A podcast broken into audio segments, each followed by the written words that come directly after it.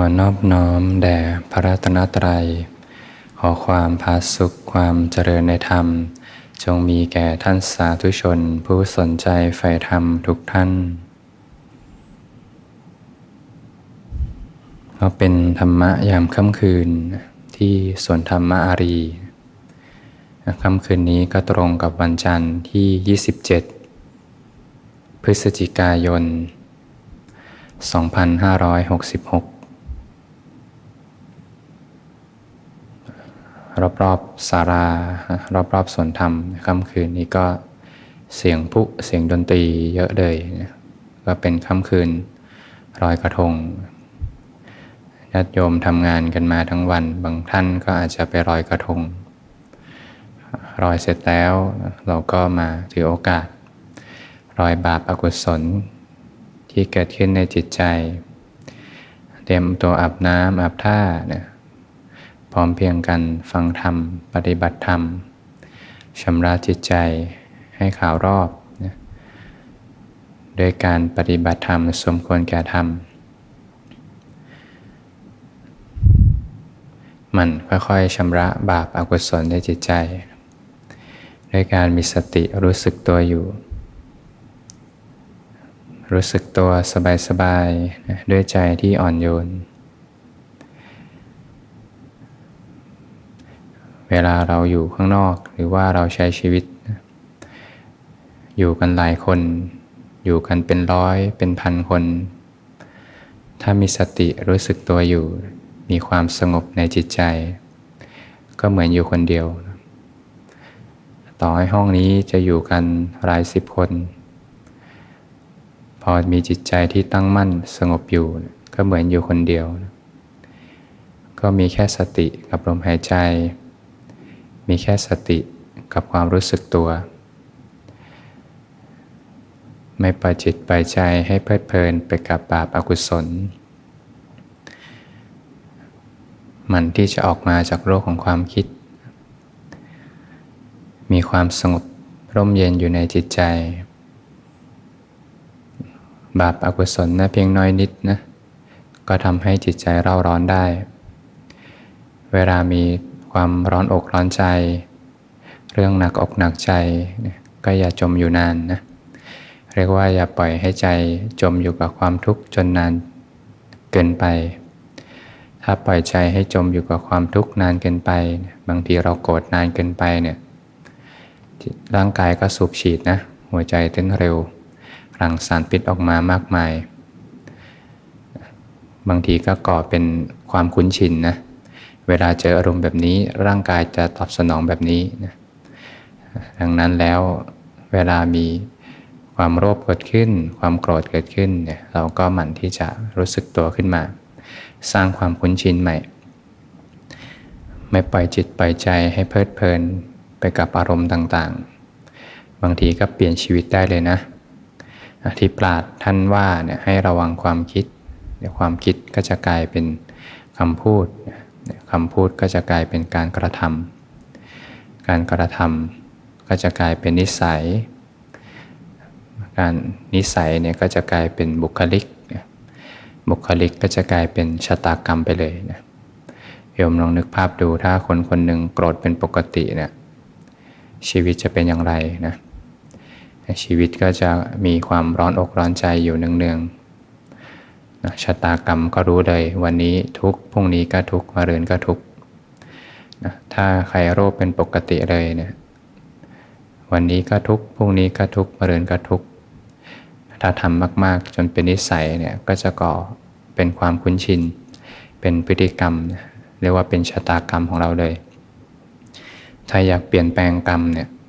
เปลี่ยนแปลงชะตากรรมของชีวิตเนี่ยก็ปรับจิตปรับใจนะ มาก้าวเดินอยู่ในเส้นทางศีลสมาธิปัญญา เปลี่ยนจากใจที่เป็นอกุศลพลิกมาเป็นใจที่เป็นกุศล มีสติรู้สึกตัวอยู่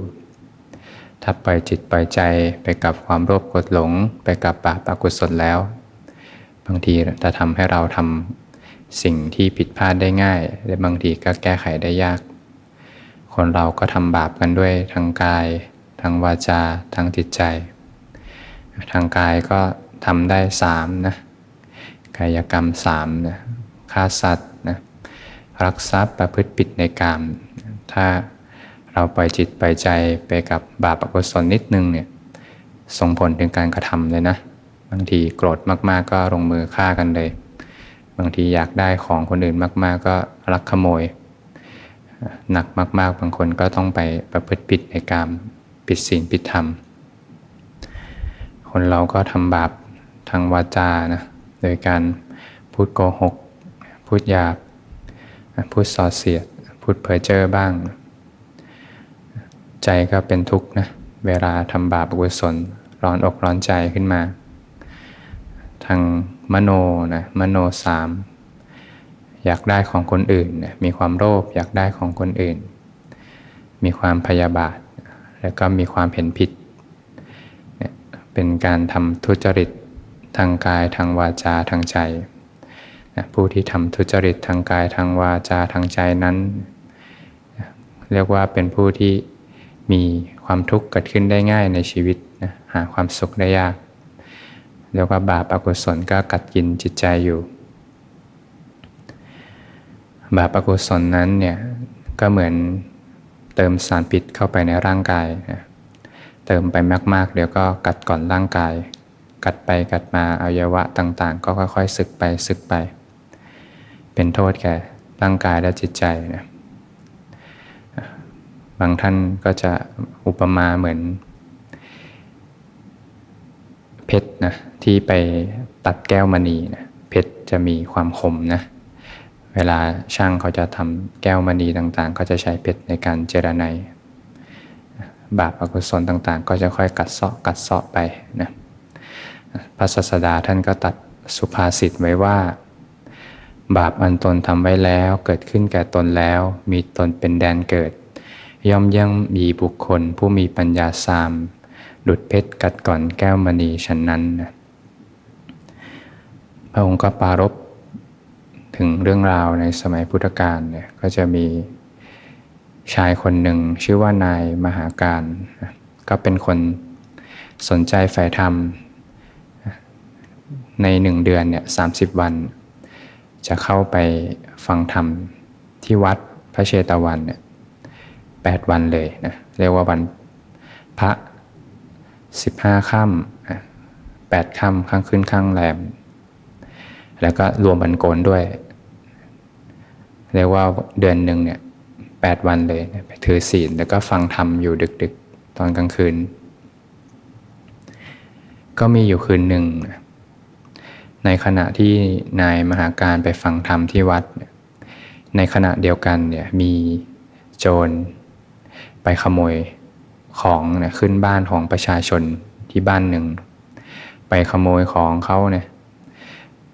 ระหว่างที่ขโมยเนี่ยก็ทำแก้วแหวนเงินทองต่างๆเนี่ย โกยเข้ามาโกยเข้ามา ทรัพย์สินเงินทอง โกยเข้ามาบังเอิญว่า พวกแก้วแหวนเงินทองทั้งหลายเนี่ยมากระทบกันพอดีเนี่ยทำให้เจ้าของบ้านตื่นพอดี ทีนี้โจรก็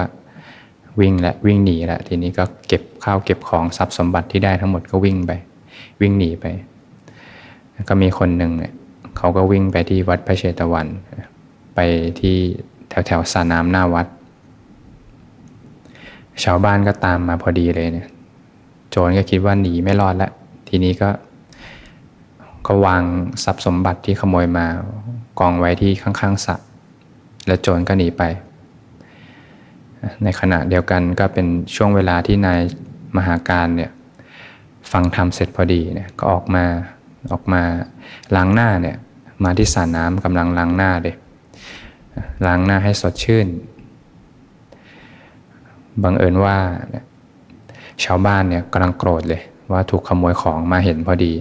เห็นนายมหาการกำลังล้างหน้าอยู่ แล้วก็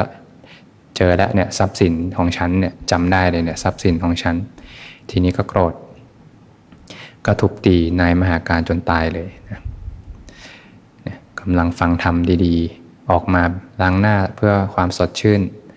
ถูกทุบตายเลยนะ พระสงฆ์ท่านทราบเข้าเนี่ยก็ไปกราบเรียนให้พระศาสดาท่านรับทราบนะองค์สมเด็จพระสัมมาสัมพุทธเจ้าท่านก็ได้มีตัดบุพกรรมของนายมหาการ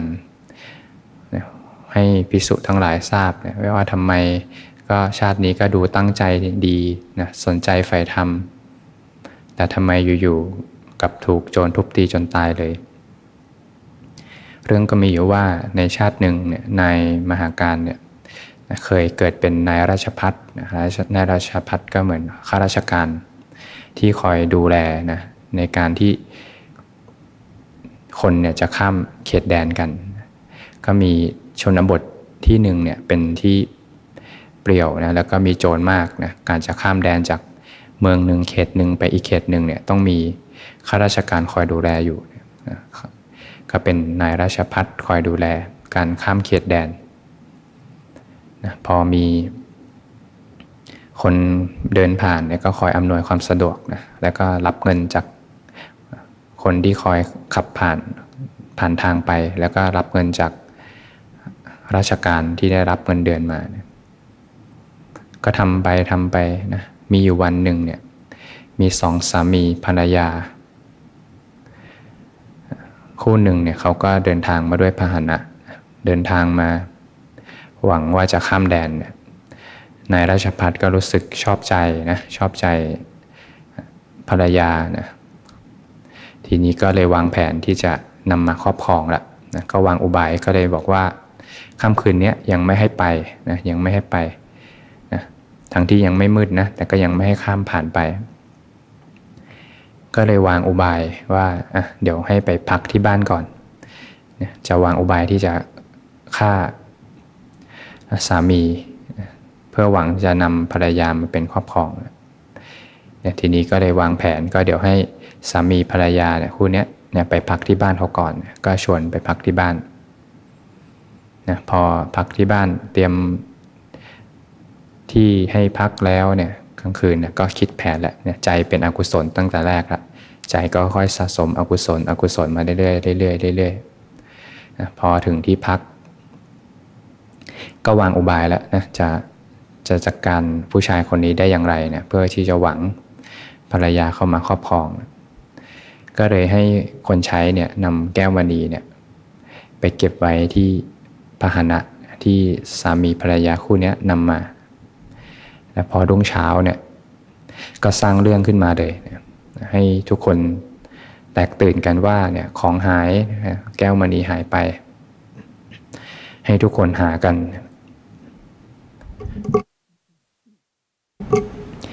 ก็ไปพบว่าเนี่ยก็ไปเจออยู่ที่ในพาหนะของสามีภรรยาคู่นี้เนี่ยให้ทุกคนเห็นตรงกันเนี่ยเรียกว่าใส่ร้ายกันเลย เห็นตรงกันว่าเนี่ยสามีคนนี้ขโมยไป ทีนี้ก็ให้ทุกคนเนี่ยรุมเลย รุมฆ่าเลยเนี่ยสุดท้ายก็สามีคนนั้นก็เสียชีวิตนะก็กรรมที่ทำไว้เนี่ยแหละ ก็ทำให้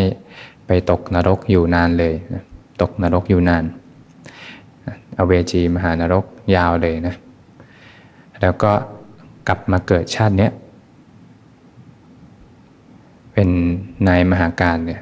ก็ยังต้องรับเศษกรรมที่ทำไว้ ฟังธรรมกำลังมีจิตเป็นกุศลเลย ออกมาจะล้างหน้าหน่อย ถูกทุบตีจนตายเนี่ยก็เป็นกรรมที่ทำไว้ ถ้าเราดูย้อนไปดูเนี่ยตั้งแต่นายราชพัฒมีอกุศลนะเพียงน้อยนิดนะแต่